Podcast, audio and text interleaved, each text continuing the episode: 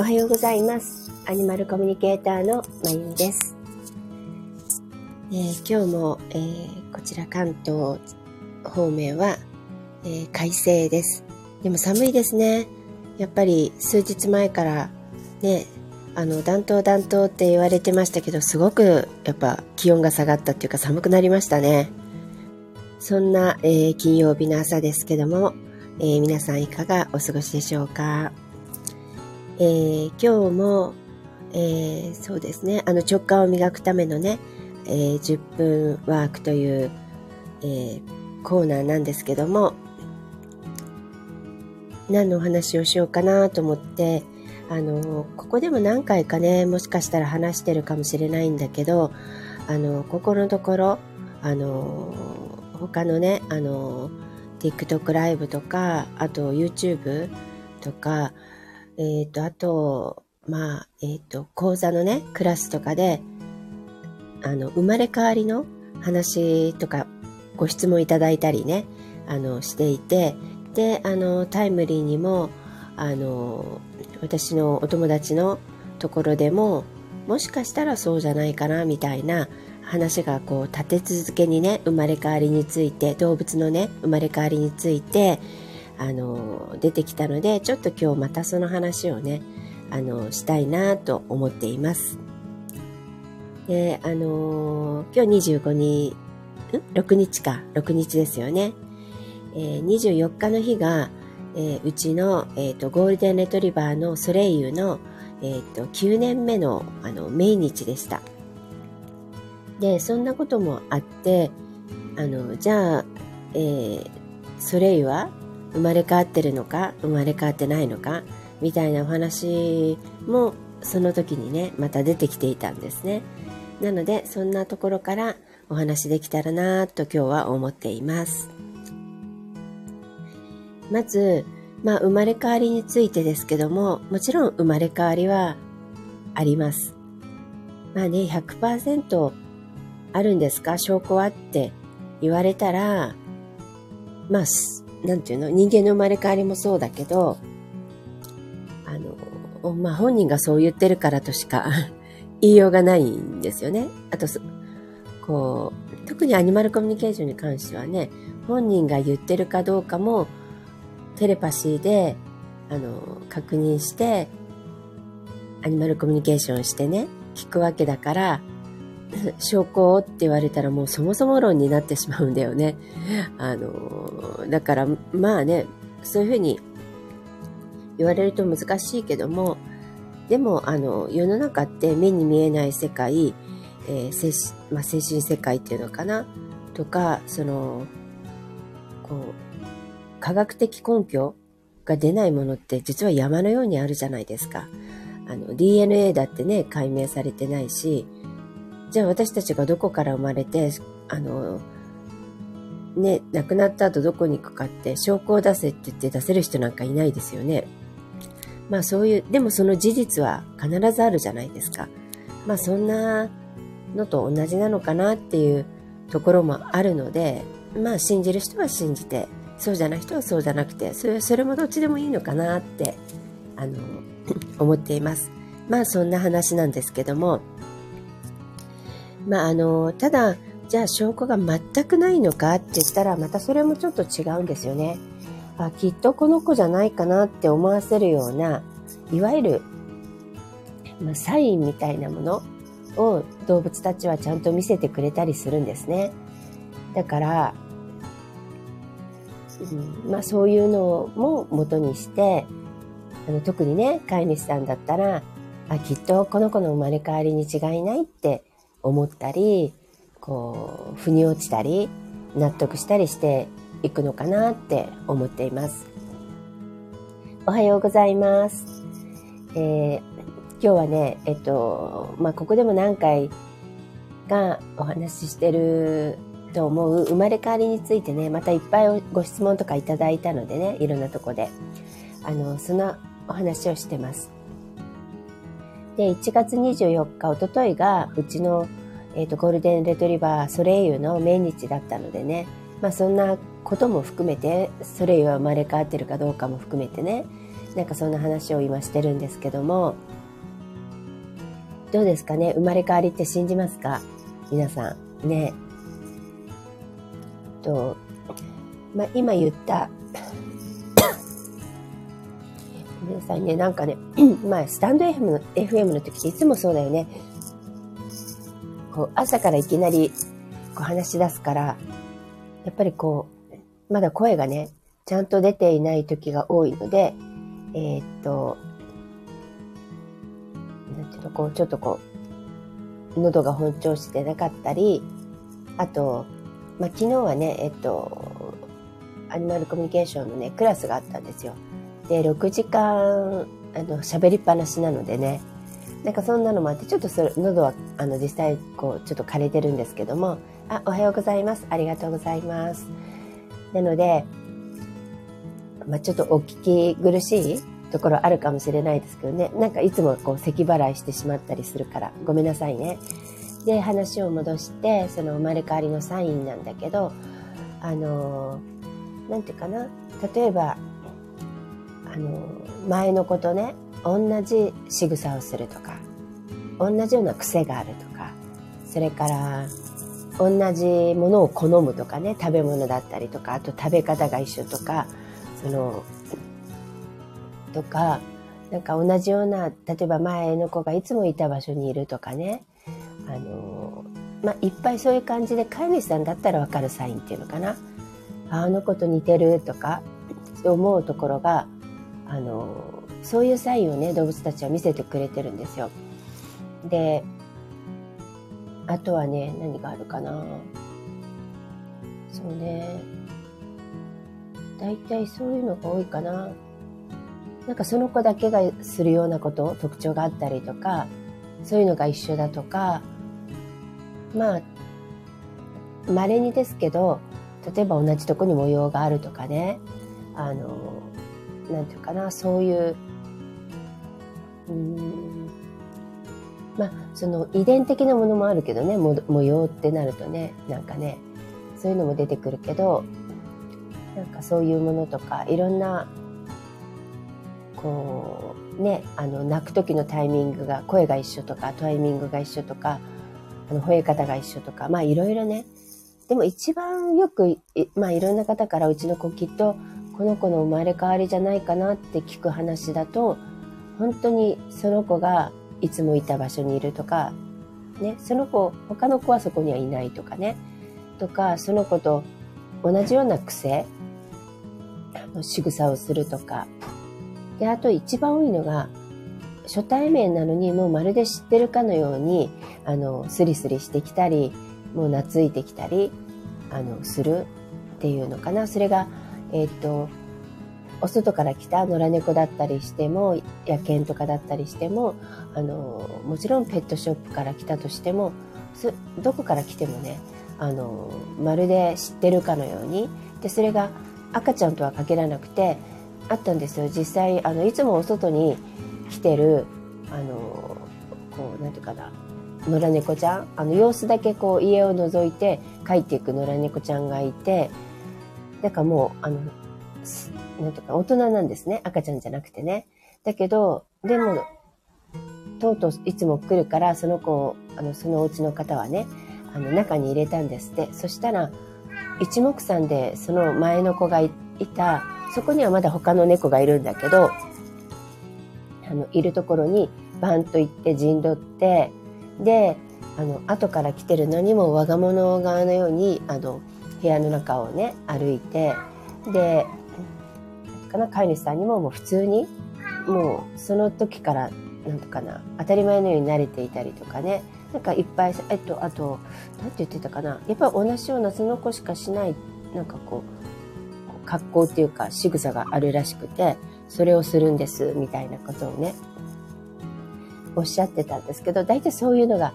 多いですよね。で、まず、もう知ってるかのように近づいてくる。そして、お家の中に入っても、あの、まるで知ってるようにも全部のお部屋を、あの、歩いてるっていうのはね、うちの子でもあったんですよ。やっぱり、あの、風太が、えー、っと、もう赤ちゃんで2週間ちょっとで生きられなくて、あの、拾った猫ちゃん、オッチなんだけどね、その子のどうも生まれ変わりっぽいっていうのかな。まあ、一応、すぐには風太はね、私が何回聞いてもイエスとは言わなかったんだけど、最終的にはそうだって教えてくれたけど、でもそれ以前にまず、もうあの、風太も拾ったんですね。1、2ヶ月ぐらいの時かな、子猫の時に。で、保護する時ももうすんなりね、カバンの中に入るんですよ。あの、逃げないし、あと、ついてくるの。ずっととにかくみやみや。で、あの、他の、あの、人が、あの、やっぱね、ね、猫がこうついてきてるから他の人がこう近づいてくるじゃない。あーって言って。そしたら逃げるの。だけど、人がいなくなってまた私が一人で歩いてると私にバーッとついてきて、とにかくついてくるんですよ。だから、まあそれもあって、あの、まあ何回かね、あの、お家に帰ってとかお母さんはとか聞いてたんだけど、ついてくるし、で、他の人だったら逃げちゃうから、あの、まあ、ふーたんをね、あの、じゃあ連れて帰ろうと思ってバッグに、もうバッグしかないからね、バッグを開けて、入れたらすんなり、開けるとすんなり入るしね。で、そんな感じから始まって、で、まあ、お家に連れて帰っても、あの、その時、うちはゴールデンのね、さっき話したソレイユとルナがいたんですけども、えー、っと、その、オッチがね、あの、うちに来て、まあ、わずかしか生きられなかったけど、その時にルナちゃんが一生懸命ね、あの、お部屋を分けてたから直接の子育てではないんだけど、ルナはとにかく猫とか赤ちゃんが好きなのよ。なので、あの、もう泣いたら、あの、私に泣いてるよって教えに来たり、ずっと、あの、その子だけね、寝室に、えっと、隔離してたのね。で、一応こう、ゲージみたいな、あの、ゲートが、あの、寝室の前の扉に、あの、ワンちゃん入らないようにね、あったんだけど、そこの、あの、金網越しにね、ずっと見てるの。普段だったらね、もうリビングにいるのに、私とかがリビングとかにいてももうずっとそこから離れなくて、もうとにかくお世話をしてる感じだったのね。そしたら、そのふうたくんを連れてきて、まずお家に入れた途端、やっぱりルナに駆け寄っていったんだよね。で、もうスリスリして、ルナちゃんのことをまるで知ってるように喜んで、まあ、ルナもそうだけどね。で、その後も、まあ、うちの子になってからも、もうずっと、もう、だから、ふうたは1、2ヶ月経ったけど、ルナがずっと育てたようなものでも、ルナちゃんにべったりだったのね。ルナちゃんで踏み踏みしたり、ルナが歩いてる下をキャットウォークして歩いたりっていうぐらいね。で、そんな感じっていうのが、まあもちろんそういうサインもあって、まあ、フータは他にもいっぱいあるんですよ。初めて行く、拾った時にすぐ直後にまず、あの、病院に連れてったらね、あの、動物病院にいつも行く。そしたら、初めて会うはずの院長先生、しかも男の人で、まあおじさんですよね。で、割と動物たちって、まあ動物病院も緊張するし、経営するし、あとそういうね、あの、割と苦手だったりするじゃない。なのに、その院長先生にもスリスリしたんですよ。あの、診察台の上なんだけどね、ちっちゃな子猫だから。だから、まあ、院長先生も珍しいな、こんな猫っていう感じだったのね。でも、あの、じゃあ、誰にでもスリスリする人懐っこいかって言ったらそうじゃないんだよ。他の人は逃げたりとかするのね。だけど、その、オッチを拾った時にもう低体温でね、本当に、あの、このまま生きられるかどうかっていう、本当そんなギリギリのとこだったら、まだ目も開いてないような子だったからね。なので、まあ、一時期そこに預けて、あの入院してたんですよ。だからその先生を含めて、まあ、スタッフさんもいたけどね、あの、がすごいお世話をしてくれていたので、あの、ちゃんとそれを覚えていたってことなんですよね。で、そういうこともあったりとか、まあそんな感じでいっぱいフータはフータのサインがあったり、あの、なんていうかな、他の子は他の子でね、ちゃんとあるんですけども、そんな感じでね、ちゃんとサインを見せてくれるから、あの、まあ飼い主さんだったら100%の証拠じゃなくても、あ、きっとそうだろうなって思う節があったりする。で、大体それは当たってる気がします。で、その上で、まあ、アニマルコミュニケーションとかして本人に聞くとね、そうだよって教えてくれたりするので、まあ、やっぱりかっていうこともあるしただねこれねえー、っと面白いんだけど例えばね寿命のことは絶対動物たち口を割らないって言った方がいいのかな？教えてくれないんですよ。で、うん、まああんまりそういうことは言う、まあ確実のいつっていうのは本人でもいつ頃っていうのは大体分かっていてもいつっていうのは分からなかったりするのは事実なんですね。まあそれも決めれるのもあるけどいろんな状況にもよるでしょう。肉体がどこまで持つかもちょっと微妙だったりするから、まあ、そんなのもあってあのあんまり言わない方がいいって思ってるのもあるしあの言えないっていうのかな？っていうのもあるしあとなんていうの？人間の場合はそこにこだわりすぎているとそれがかえって良くないっていうのが分かってる場合は動物たちは余計言わなかったりするのね。でそんな理由もあって言わないんだけど生まれ変わりに関しては言うこと言わない子がいるのね。で、うん、あのすんなりそうだよって教えてくれる子もいればなんかはぐらかしたりどうかなって言ったりただニヤニヤ笑ったりとかねそういうのもいいんだけど、ま、これなんでかなってあの聞いて聞いてこれも答えてくれた子だけの話なんだけどやっぱりそこにこだわりすぎてるからなんかそうするともうそのことだけになっていくしあのそのこだわりすぎてるってとこがあんまり良くないから教えないっていうことが多かったですね。ででなんでこだわりすぎ、まあ、執着っていうのはとにかく、まあ、そのさっきの寿命もそうだけどあのあまりいいことじゃないんだよね。で動物自体は執着が全くないでしょ？で人間はその執着がやっぱりねすごいんだよね。物に対する執着だってそうだしこのこだわりがすごい。でちょっとしたこだわりはいいんですよ。あの職人さんみたいなねこだわりっていうのはね。それはそれですごくそれが芸術を生んだりとかクオリティの高いものを作ったりとかねするからいいんだけど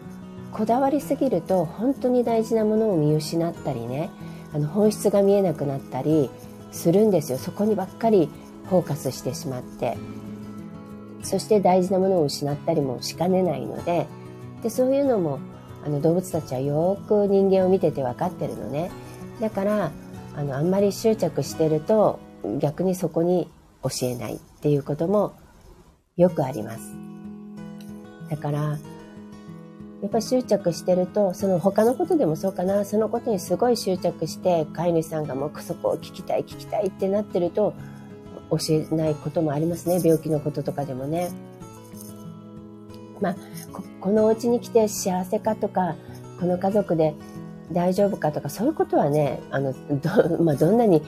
執,、まあ、執着じゃないと思うんだよねそれそういうことはもうね惜しみなく教えてくれるけどね割とそういうなんとかな病気のことでもなんとかなもうものすごい期待なんだよ。こうあってほしいこうに違いないこうじゃなかったら嫌だまで入ってんですよ。でこうじゃなかったらショックを受ける。それが執着執着っていうのかな。だからやっぱそれはあんまり動物はそのエネルギー自体も好きじゃないみたいですね。なんかなんとなくわかるでしょすごい執着があってわーっとこっちに向かってくる人って怖くないですか？だから、まあ、その殺気みたいなのを動物もね感じるんだと思うんです。だから余計はぐらかしたりとかねしますね。でね例えば生まれ変わりで執着がひどすぎてその人にそうだよって言うとそれが合ってたとしてもねもうこの子だその子だその子だと思ってあの接していくと思うんですよ。そうなってくるとね。だけど生まれ変わりっていうのはそっくりそのまま生まれ変わりじゃなくてまた新しい人格キャラクターとしても生まれ変わってきてるわけよ。だからあの例えば中身だけじゃなくて、ね、猫から犬になる子もいれば犬から猫鳥から猫、ね、うさぎから何？なんだっけ？鳥とか、ね、もういろんなパターンがあってせっかく違うもので来てるわけじゃない？姿形だって。で、性格も、その同じ魂なんだけど違う性格だとか性質をも、うね、同じ、自分は大きな魂の、を持ってるとするよね。そしたらその魂がそっくり生まれ変わるんじゃ、そしたらその魂が不在になっちゃうから、大きな魂のグループの中に自分がいるとしたらね、そこから、あの、生まれてくるわけですよ。だから、えっ、ー、と、なんかね、話がちょっと難しいかもしれないけど、例えると、私たちにも、まあ動物にもいるんだけど、 higher self って言って、もう完璧な自分が divine self とか higher self とかね、本当の自分とか、いろんな言い方あるんだけど、が、ちゃんとあの宇宙にいる、まあ、天国にいるというのか宇宙にいるというのかいてでその一部が生まれ変わりとして今ここに来てるって言われてます。だからこのこの自分は完璧ではないんだよね。あのその一部でありまた3次元に来るために少しやっぱりあの次元を落としている自分の波動を落としてじゃないと来れないからね物質としてはっていうでもそういうものが全くないもう高次元高次元の存在って言い方もするのね。 higher self ってそういう意味なんだけど、ハイヤーってね、高次元の。だからそこの自分は完璧。ってことは、そこにちゃんと完璧な自分も残ってるってことでしょ？で、その中には、例えばいろんな過去性で自分だった過去性の自分もその中に入ってるわけよね。いっぱいね。経験した自分とか。で、その中からまた出てきてるんだけど、動物も同じイメージで考えるといいんだけどそっくりそのままだったら higher self 不在みたいなことになっちゃうじゃない？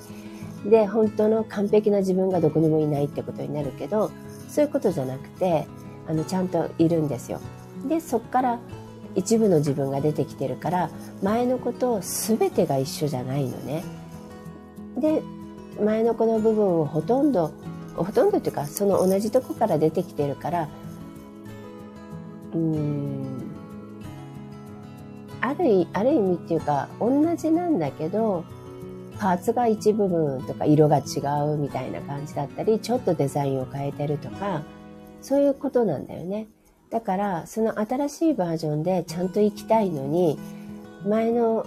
子にこだわりすぎると新しい自分じゃないっていのは生きにくいよねその子だってね。であんまりめちゃくちゃ気持ちがいいものじゃないよね。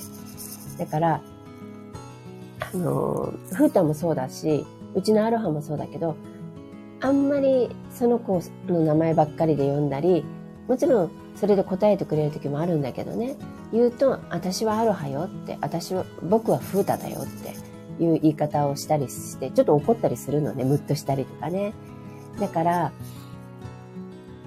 なんていうのかな、やっぱりその子の今生まれてきたそのキャラクターをとても大事にして人格をね、あげなきゃいけないっていうのもあるから教えてくれないっていうのもあります。そんなのかな？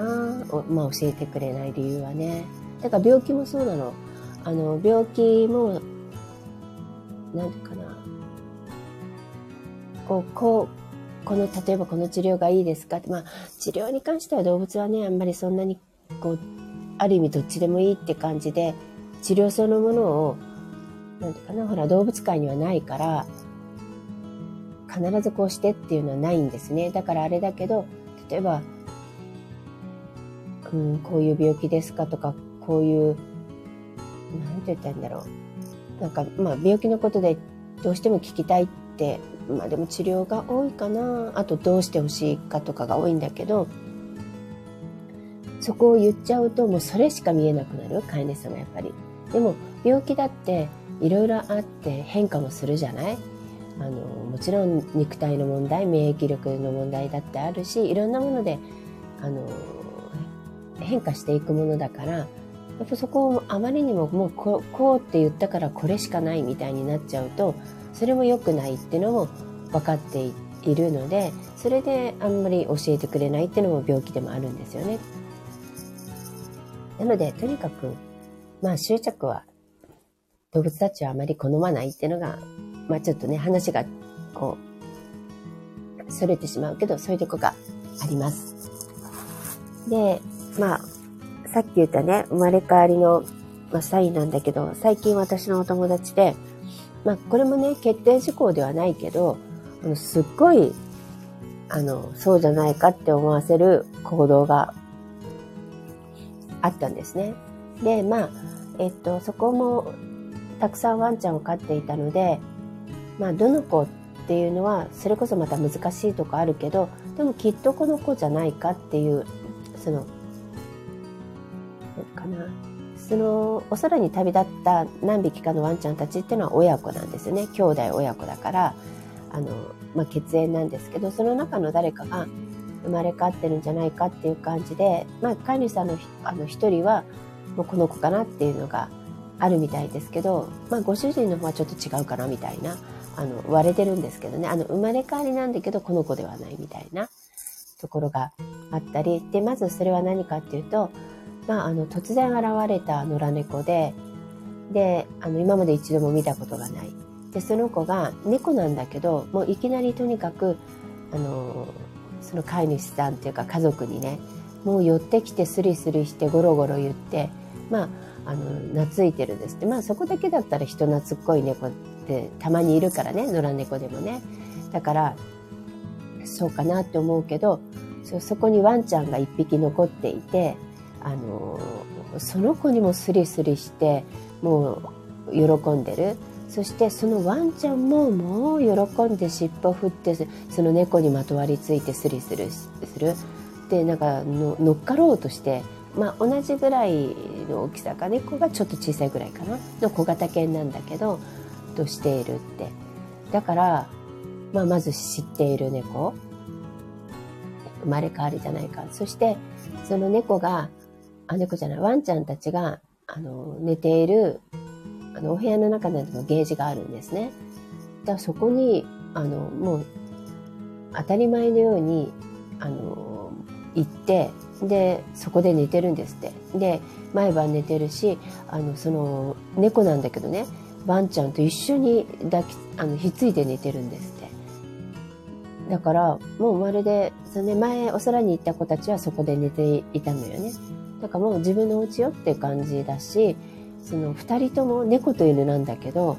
もうめちゃくちゃあの前からの知り合いのように、まあ、安心して一緒にいるしもうベタベタしてるんですって。だから、まあ、きっともうワンちゃんはもあ猫ちゃんあワンちゃんか。はもちろん分かってるしその生まれ変わりで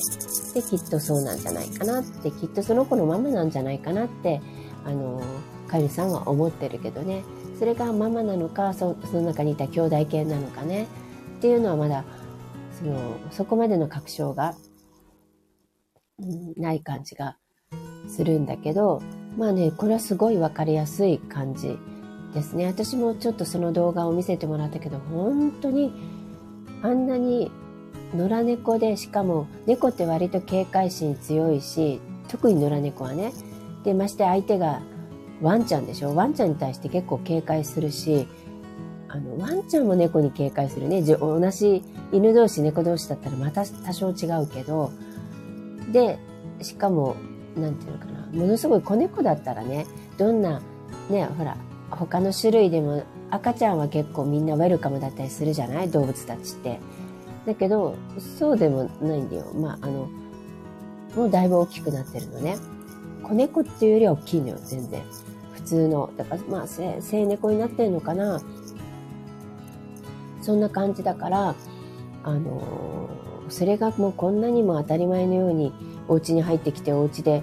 あの馴染んであのそこにいるワンちゃんともか人間ね家族とももう普通にスリスリしてご飯もらってあのくつろいでるってあんまりねあの珍しいでしょ？そういうのってね。でその実際の動画も見せてもらって本当にいやこれはもうあのそうだろうなって、あの、生まれ変わりであることはね、間違いないけどね。まあ、誰だろうって難しいけどね。あの、まあ、一回その、最初にね、飼い主さんが、なんとかちゃん、ん？なんとかちゃんって呼んだら、本当に、たったって猫なんだけどね、たったったって走ってきて、その飼い主さんのとこに駆け寄っていってるのよ。まあ、その動画も見たんだけど、だからまあ、その可能性、その、その子であるね、可能性はすごい高いのかなとは思ってるんだけど、まあね、でも、どうなんですかね。あの、うん、私もそんな気がしてるけど、まあね、もう一人、あの、パパの方が、違うって、違うんじゃないかって言ってるから、まあそこはね、深くはね、突っ込まないように、あの、してます。そう、そんな感じですかね。で、えっ、ー、と、そう、そうそうそう、あの、ソレイユの生まれ、あ生まれ変わりというか、あの、命日だったからソレイユはどうなのかなっていう話で、ソレイユはね、うちのね、アロハに生まれ変わってるんですよ。で、これは、最初はやっぱりソレイユもなかなか教えてくれませんでした。で、ソレイユ、まあ、私の場合はね、あの、話すだけじゃなくてもエネルギーとしてソレイユに感じる。でも、時にルナにも感じるんですよ。だから、ね、子猫を見てるんだけど、でも見た目は猫なのに、無意識でソレイユと思って話してたり、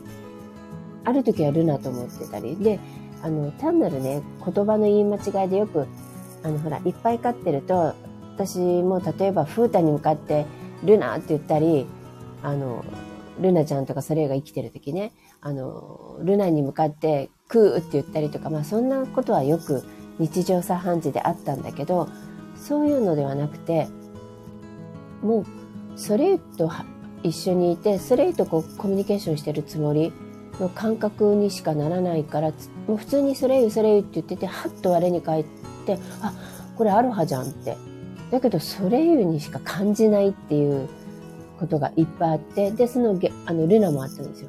ルナちゃん、ルナちゃんって、あれ？でも見た目はそれアロハだし、間違いなくこれアロハだから、ななんでこんなに、でもそれがね、1回や2回じゃなくて何日も何日もそれが続いたり、しばらくそういう時期があったね、最初の頃から。なんかどうしても、最初の頃だけじゃなくて、ちょっと前もあったんですよ。だからそういう時はすごくその子の魂が強くなってたり、あの、お空にももちろん残ってるでしょ？そ、そっちも一緒に来ていたりするのか、もう、なんていうかな。どうしてもエネルギーとしてはこの子がそれにしか見えないっていう時が、うーん、1ヶ月ぐらい続く時がちょっと前もあったかな。そんな感じなんですけど、だけど、えっと、その、この子たちがそうだっていう、そのねコ、コミュニケーションの言葉として言う前から、もう生まれ変わってきて、しばらく、っていうか、アルファがうちに来てからね、しばらくして、まず、えー、っとね、とにかく性格が、なんていうのかな、そっくりなんですよ、それに。天真爛漫で、やんちゃで、あの、めちゃくちゃビビリで気が小さいのに気が強いっていうの。とか、あの、あとやることがすっごいいたずらがもうめちゃくちゃ似てる。だから、子犬としてやったことを猫なんだけどやるんですよね。あの、その、いたずら何かを破壊したりするのとかがめちゃくちゃ似てるし、なんか同じような、そうそう、歩き方がまた似てたの。猫と犬で違うのに。で、何かっていうと、えっとね、ルナはしない、ルナとソレイユだと、ルナがゴールデンなんだけど、ちょっとメスなんだけど大きかったんです。オスに近いぐらいの。で、手足が長くて、あの、割とルナちゃんは優雅に歩くんですね、歩くときはね。で、ソレイユは、あの、まあ、そういう意味で言うと割とスタンダードの、あの、ゴールデンだったので、そこまで、あの、極端な足長とかではなくて、まあ普通なんだけど、で、ちょっと小ぶりなんですよね。まあ、バランスは逆にちゃんと取れてていいんだけど、だけど、なぜかね、そのせいがあるのか、だから極端に足が短いとかじゃないんだよ。なんだけど、あの、それはね、よく小走りをするんですよ。あの、特に散歩の時じゃなくて、お家の中でね、なんか例えば私と、私が部屋を移動したりとか、私について回る時あるじゃない？そういう時に、なんかパタパタパタって小走りするのが私ね、おばさんがちょっと小走りする。のにすごい似てるから、あの、それにいつもおばちゃん走りだよね、それ、それって言いながら、あの、なんか見てたんだけど、多分ね、ルナはやっぱり足が長いから、あの、一歩が大きいから小走りなんかしなくても、それと同じ速度で歩けるっていうのもあるんだけど、なんか、いつもそれは小走りしてて、おばちゃん走りしてたからね、おばちゃんだねって言ってたんだけど、アロハはね、猫なのにそれをするんですよ。で、別に他の子たちとより歩くのが遅いとか、その他の子と一緒にね、クーとかフータと歩いてる時とか関係なくて、一匹で、まあアロハもねそれもついて回ってたのね私にね。でアロハももうずっと私が行くとこ行くとこまあ未だにだけどついて回るんですね。でその時にあの小走やっぱおばちゃん走りするんですよ。小走りを。だからなんかすごいそれにそっくりだなって思いながら見ていました。で、まあ、そういうのがあったりでじゃあルナちゃんはどこかっていうとまあルナちゃんは今言ったみたいに手足がちょっとゴールデンにしては異様に長くて、だからね、あの、セッターですかって、アイリッシュセッターとかね、が混ざってますかって言われたことあるぐらい、ルナちゃん純血種だったんだけど、言われてぐらい手足がなんか異様に長かった。で、ルナちゃん兄弟犬がいるんだけど、他の子は普通だったのね。でもルナだけ長かったんですよ。で、そんなのもあって、で、あの、そこがあの、アロハね、猫なんだけど、ちょっと異様に、あの、例えばクーとフータも、の方がはるかに大きいのね、オスってのもあって。だけど、そのバランスとしたらクーもフータも、まあ、クーはとにかく一回り、もう骨格も大きいのね、フータより。だからちょっと大きめの猫なんですよね。あの、太っているっていうのは別として。だけど、バランス的には異様に手が長いとか足が長いとか、そういうことはなくて、胴が長いとかね。で、フータもそうなのね。なんだけど、アロハは、で、あの、すごい痩せてるんですよ、今も。食欲は旺盛なんだけど、痩せてて、だから上から見ると、細いのね、隙間家具みたいな隙間に入れそうなぐらい。だけど、異様に胴が長いから、だからこう、隙間のように見えるのね。でもそれがルナちゃんにそっくり。で胴が長いだけじゃなくて手足も異様にまた長いのよだけど頭とかは普通なのでちっちゃいのねそうなってくるとねなんかバランスが、まあ、バランスで言うとちょっとなんていうのかな猫として見るとちょっと不思議なフォルムしてるのねで、ルナちゃんもそうなのよ。ゴールデンのスタンダードから言うとちょっと手足が長すぎるっていう感じで、あの、不思議なフォルムで、まあね、どんな格好でもかっこいいって私は思ってるからいいんだけど、そのほら、ブリーダーさんから言うとちょっと違うのよね。だからそんなのもあってね、ルナちゃんちょっとね、私は4ヶ月でルナちゃんはうちに引き取ったんですけど、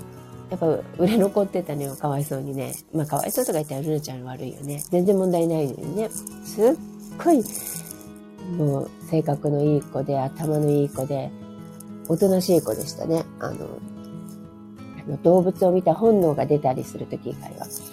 なんですけど、で、アロハもそんな感じですごい、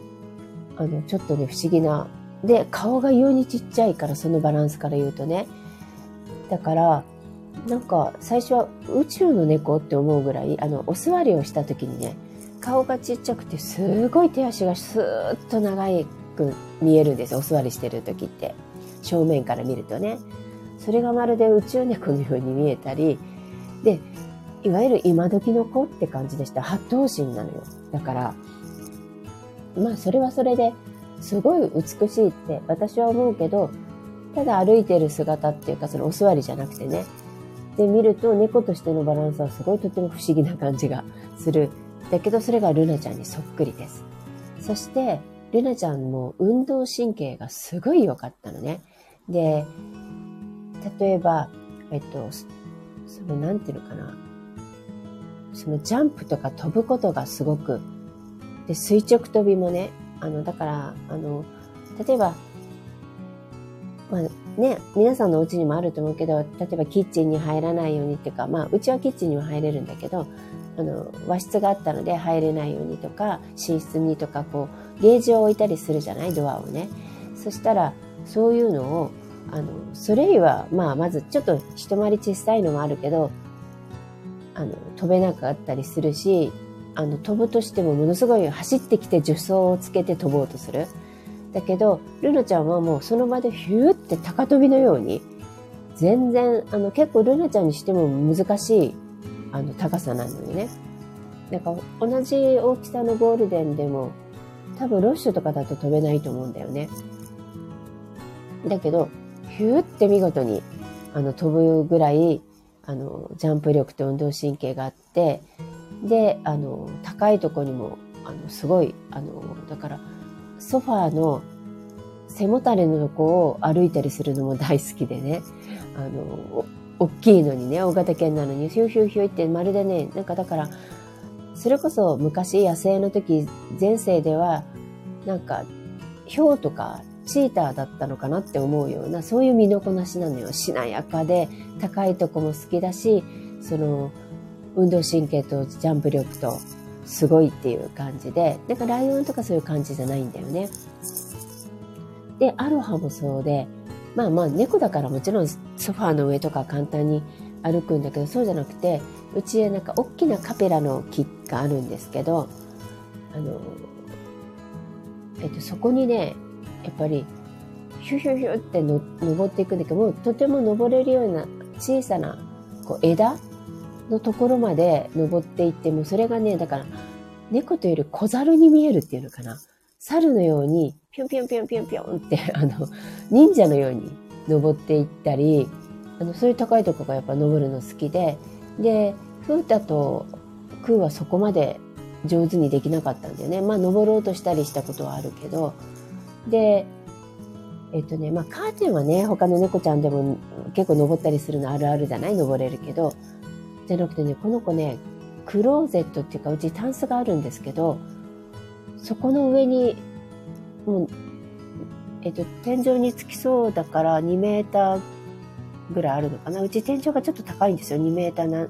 60、70ぐらいあるのかな？あの、その、それぐらい高いところに、でも、あの、どこからも登るとこないんです。近くに。どっかに登って、そこからジャンプしてとか、そういうものがないから、でもたまに登ってるからね、どうやって登ってるんだろうって思っていたら、ある時その登ってる瞬間を見たら、そこを垂直に登っていくんですよ。なんかあの、いわゆるあの、ロッククライミングのように。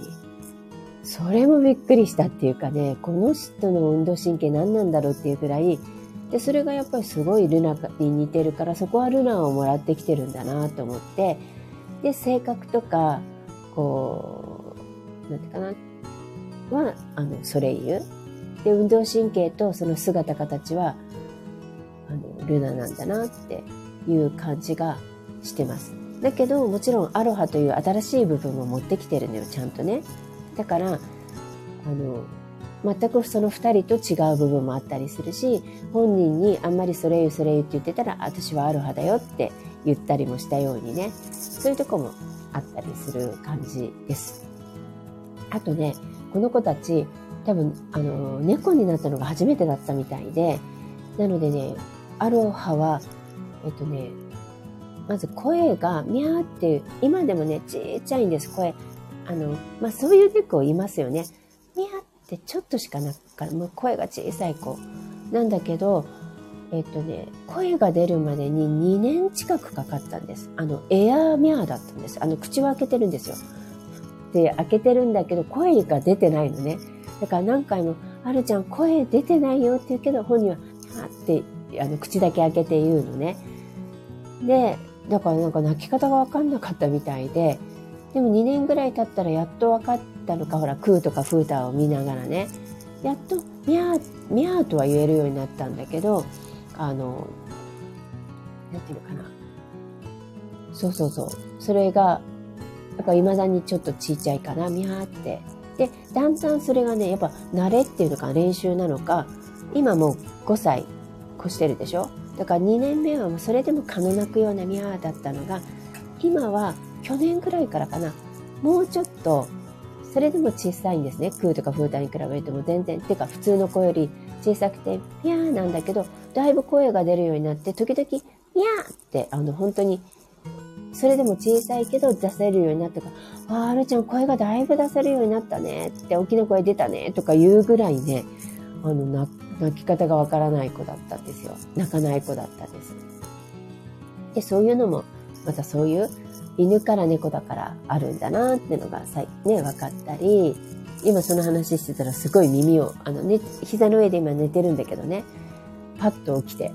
ん？って、何の、私のこと？って言いながら聞いてました。そうそう、そういう泣き方もね、あったり。で、一回だけね、一回か二回だったっけ？やっぱりね、ワンって言ったことあるんですよ。あの、あの、それもこんな大きな音じゃないよ。じゃないけど、ミャーじゃなくて、思わず、ミャーがやっぱり練習中の時かな。難しかったのか。猫なの、ワンって言って、まあ、はっきりそれはワンでしたね。だから、あの、で、どっちかっていうとね、小型犬みたいなキャンじゃなくて、キャンじゃないんですよ。ワンだったんだよね。だからね、まあそんなこともね、ありつつ、ね、生まれ変わりを楽しんでるっていうのかな、本人もね。で、こっちもそんなものを楽しみながら、でもやっぱりアロハとして生まれ変わってきてるので、そこは大切にしてあげないとね、いけないかなと思って、あんまりしつこくね、嫌がるのよ、やっぱり。あんまりしつこく、ルナちゃん、ルナちゃんとか、あの、やっぱり命日が来たり、誕生日が来ると、やっぱその子のことばっかり考えるでしょ？余計ね。うちも9年経ってるからね。で、ルナちゃんだよね、今日誕生日だよね、ルナちゃん、ルナちゃんとか、しつこく言ってると、なんかね、切って睨まれたりします。まあだからね、そのアルファとしての人生なので、アルファとしてのいろんなことを大切に尊重しながらね、しつつも、ああ、でも、うん、ルナとも一緒にいる、ソレイとも一緒にいるんだなってのも、時々味,、ね、味わいつつっていう感じで、私はこう生まれ変わりをこう喜んで楽しんでるっていうのかな。あの、そんな感じです。で、やっぱり嬉しいですよね。あの、9年も経ってるけど、この間命日だったけどね、それいうの。やっぱり会いたい会いたいって思うし、うん、あの、もう完全に何ともないってことはないじゃないですか。やっぱ寂しいな。あの、アロハとして生まれ変わってきてるけど、ね、さっきから言ってるように、ソレイユそのものではないし、あの、あと、もう見た目は違うわけじゃない。だから、あの、ゴールデンとしてのソレイユに会いたいと思うし、その、それに触りたいと思ったりね、するし、一緒に散歩したいとか、一緒にちょっと、もうその、それこそギュッとハグしたいとかね、あの、ね、感触全く違うじゃない？あの、アロハの猫としてのハグと、あの、大きなゴールデンのハグは全然違うしね。あの、かな。あと、それにしかない部分ってあるのね。それだったら、ここがすごいこれを喜んでいたなっていう、例えばボール遊びとかもそうだし、なんかそういうものをそれとしてもう一回もう一回経験したいって思う気持ちはやっぱりいつまでもありますよね。ねえだから、まあそれでもここにいてくれて、時々それを感じさせてくれて、会えるっていうのはやっぱりすごく嬉しいから、やっぱり生まれ変わってきてくれたら本当に嬉しいですよね。まあね、だから皆さんのお家にも、もちろん生まれ変わってくる子もいるしね、もうそれもその子が決めて、あとほら、飼い主さんのタイミングとかもあるんですよ。だから、もう動物は一生飼わないって、ほら、年齢の問題とかいろんなこと、お家の環境とかね。で、飼わないって決めてたら生まれ変わってこないし、じゃあ次のせいにしようかなってなったりもするし、あの、なんかね、そこはいろんな状況をこの子たちも見て、あと自分の状況もね、もう次はワンちゃんじゃなくてと思ってるとか、あと、もちろん人間に生まれ変わってくる子もいるから、そういう場合だったら難しいとかね、あの、なんていうのかな。あともうちょっとお空ですることがあるし、したいこともあるから。だからしばらくは生まれ変わらないとかね。いろんなそれぞれの事情があるからね。必ずとは限らないし、だけど、そうやって生まれ変わってきてくれる子もいるし、まあ、今回ダメだったとしても、あの、次のせいでまた生まれ変わるっていうのはいっぱいあるからね。あの、その次のせいだってあるし、だからもう二度と会えないなんてことはもちろんないんですよ。で、あともう一つはね、これはうちのソレイユが言ってたんですけど、私がまだね、あの、亡くなったばかりの頃ね、あの会いたい会いたいって言ってたら、あまりにも会いたい会いたいって言ってたら、あの、え、こっちに来ればいいじゃないの？で、早くおいでよって言われたんですよ。なんかまあ、それはちょっと笑っちゃったけど、いやいや、そんな行き行きたいと思って行けるものじゃないからって、あの、って言ったんだけど、だから、私たちもいずれそういう時が来るでしょ？お空に行く。そしたら当然会えるんですよね。まあだからその時を楽しみにするしかないのかなって思ったりね、もしたりもしてます。まあそんな感じですかね。あとまあちょっと付け加えるとしたら生まれ変わりってどれぐらいで生まれ変わるんですかって昨日もね生徒さんにも聞かれたんだけどあのまあその動物の種類にもよるのよ。やっぱその子のほらその種類の寿命って違うでしょ？亀だったらすごい80年とかねあの生きるでしょ？でもワンちゃん猫ちゃんだったらまあ10年から20年とか。でハムスターとかだと23年でしょ？1年からまあ1年から 2, 2、3年って言われてるのかな。でやっぱそのその種類の寿命によって生まれ変わる頻度って変わってくるから人間だったら、まあ、今時代的に違うらしいけどだいたい今までだと何百年に1回とかだったみたいなのね。そうする、まあ、人間の寿命もね80とか、まあ、今は80ぐらいだから。そうそういう感じでその寿命その種類の生きれる寿命ともリンクするのでまあ違うけど、まあ皆さんがよく知ってるワンちゃん、猫ちゃんだとだいたい10年ぐらい前後で生まれて、生まれ変わってくる子が多いです。で、それが平均っていうだけで、やっぱり個々の事情が全部あるんです。だから、あの、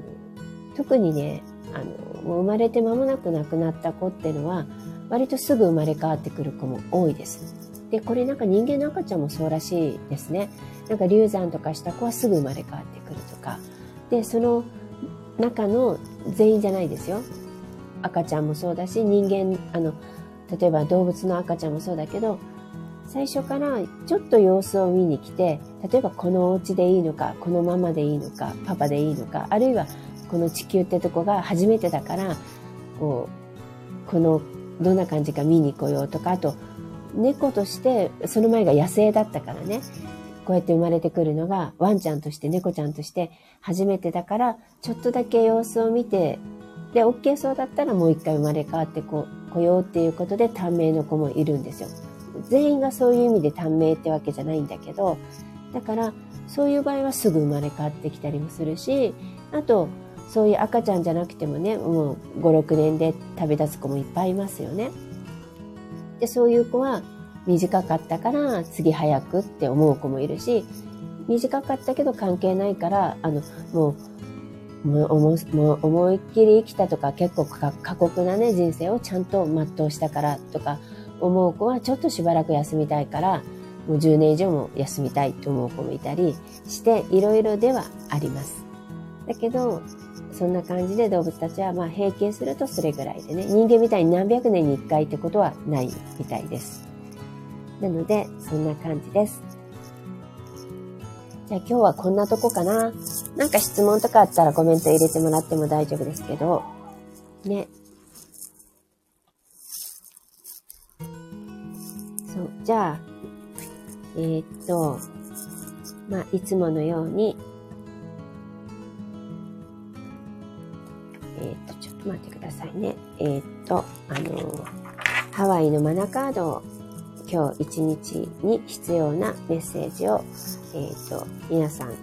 のためにね、皆さんのためというか私も含めてみんなに対してどんなメッセージをマナカードさんは教えてくれるか1枚引いてみたいと思います。今日の、今日への一言メッセージって感じかな。何が出るかな？ほー。えっ、ー、とね、声聞こえます？ふーたふーたな、何文句言ってんの？ご飯が足りなかった？あの、美味しいご飯が食べたいの？なんかね、すごい。あ、宮坂浩二さん、ありがとうございます。聞こえましたか？あのね、文句言ってるんですよ。あの、えっと、餌が何種類かあるんだけど、あの、アロハが、あの、結構ちょっと小さいのもあって、えっと、なんてかな、あの、ほら、えっと、キャットフードなんですけど、そうなの？やっぱ、猫ちゃん反応してくれたんだ。そうなのね。で、今、声も大きかったでしょ？文句だから、あの、怒ってる感じ分かりました？あの、ふうたちゃん結構こうやって文句言うんですよ。あの、大きな声で。あので、あの、甘える時のミャーとは全く違ってね、今はもう本当に、あの、文句だったんですけど、あの、餌をね、あの、アルファがちょっと吐き戻しと、ちょっともう一個の餌が大きくて食べにくいのと、いろいろあって、そうそうそう、ご飯ぜ、まさにそうだったの。そうそう。で、あの、なんていうのかな。アロハ用のがあるんだけど、それが美味しいんですよ。で、別に、フータも食べていいので、フータにも少しあげてたんだけど、なんかね、それがすごい美味しいみたいで好きなんだけど、なんか好きだからそればっかりくれくれって言うから、私もなんか普通にあげてたら、めちゃくちゃたったね、2、3日で、すんごいそれ、ちょっとあげすぎたのね、そっちばっかりね。だから、だんだんそれ、それあ、なおちゃん先生、こんにちは、ありがとう。あの、もともとの餌を残して、そればっかり、あ、ご無沙汰です。ありがとうございます。はい、運転中、あの、気をつけてね、耳、耳だけ聞いててください。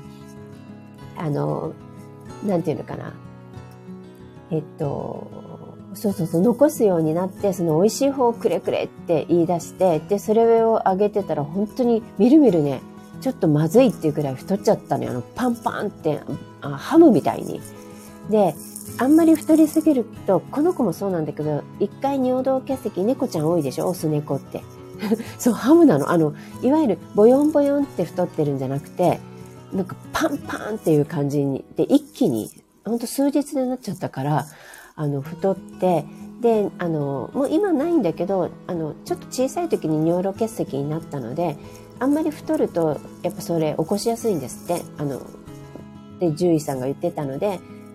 太らせないでくださいって、その時も太ってたのよ、またね。って言われて、ちょっと痩せてねって。そうそうそう、ムチムチって感じです。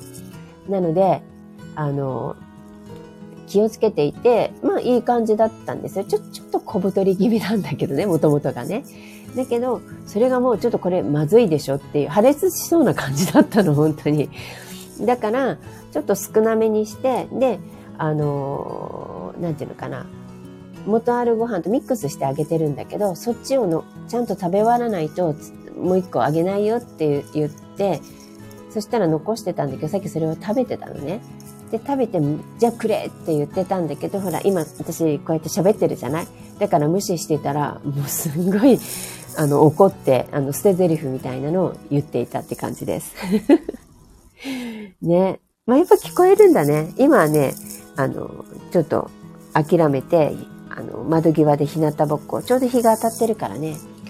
そうそう。ね、お部屋暖房入れてるんだけど、やっぱ寒いね、今日はね。なかなか、あの、暖かくならないから、あの、日向に、で、今、待機してます。終わったらね、バッと来るはずなんですよ。で、あの、話飛んじゃったけど、えっと、今、えっと、引いたカードが30番のプ、プオロオっていう、あの、ハワイ語なんですけど、これね、何のカードかって解放っていうカードが出ました。いわゆる解放されるとかね。あと手放すって意味もあるのかな。だから皆さん今日本当にいろんなものから解放されて、あの、自由に。だから、まあなんかこう、いらないものは手放すのもいいし、しなくていいことはしなくてもいいかもしれないし、あの、あと自分のね、一番解放って結構その物理的なことだけじゃなくて、マインドの解放って大事なんですね。割とこう、自分でもう、なんていうかな、もう必要ないのをしつこく考えてたりして、それで自分を締め、あの、こう、なんていうかな、苦しめてるっていうか、あの、自分で自分の首を絞めてたりすることっていっぱいあるでしょ。もう、例えば終わったことだからもう手放した方がいいのに、なんかこう、ね、こだわりすぎていたり、あと、なんていうかな、あと何が、こうしなきゃいけないって思いすぎていたりして結結構苦しくなったりすることもいっぱいあるからそういうのもマインドもね解放してあげてまあなんかなんていうかなこの週末はあののびのびと過ごしたらいいのかなっていう気がします。そんな感じなので、そうそう。で、ちょっとね、次のカードを今見てみたら、あの、なるという感情っていうカードが出たので、えっと、これはね、感情に流されるなってことなんですよ。だからやっぱりそのマインドも解放した方がいいのかな。いらないマインドっていうのかな。感情とかね、感情もね、っていう感じです。えー、じゃあ皆さんいつも、えっ、ー、とね、あの、ちょっと今日もどれぐらいだろう ?1 時間くらいになったのかなあの、あのね、長い時間、最初から聞いてくださった方もいらっしゃると思うし、あの、ありがとうございます。今日は生まれ変わりの、あの、サインと話をさせていただきました。また、あの、来週ね、えっ、と、えっ、とね、多分来週はちゃんとできるかな。あの、時々もやっぱ金曜日朝からもう仕事でいない時とかね、あの、セッションとかいろんなものであって、あるんですけど、2日でしょ ?2 日の金曜日で朝は、うん、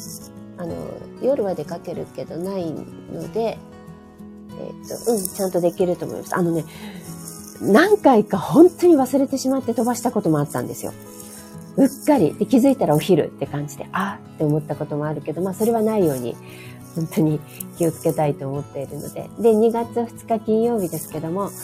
実は誕生日です。なので、まあ誕生日ってことも含めて、ちょっとライブが、あありがとうございます、なおちゃん先生。できたら、これでなんか飛ばしたらもうギャグだよね、自分の誕生日で。なんか、と思いますけど、あ、コウジさんもありがとうございます。そうそう。なんかやりそうでね、あの、ちょっと性格があれなんですよ。あの、おちょこちょいっていうかね、本当きちんとしてないんですね。ちょっと苦手で。まあ、水亀座だからそういうのもあるんですけどね、ぶっ飛んでるのが水亀座なので、っていうのもあるけど、まあ、あの、来週また、えっ、ー、と、朝の時間に、えっ、ー、と、皆さんとお会いできたらと思ってます。では皆さんも、えっ、ー、と、良い週末をお過ごしください。えー、アニマルコミュニケーターのまゆみでした。いつも、あの、お聞きくださりありがとうございます。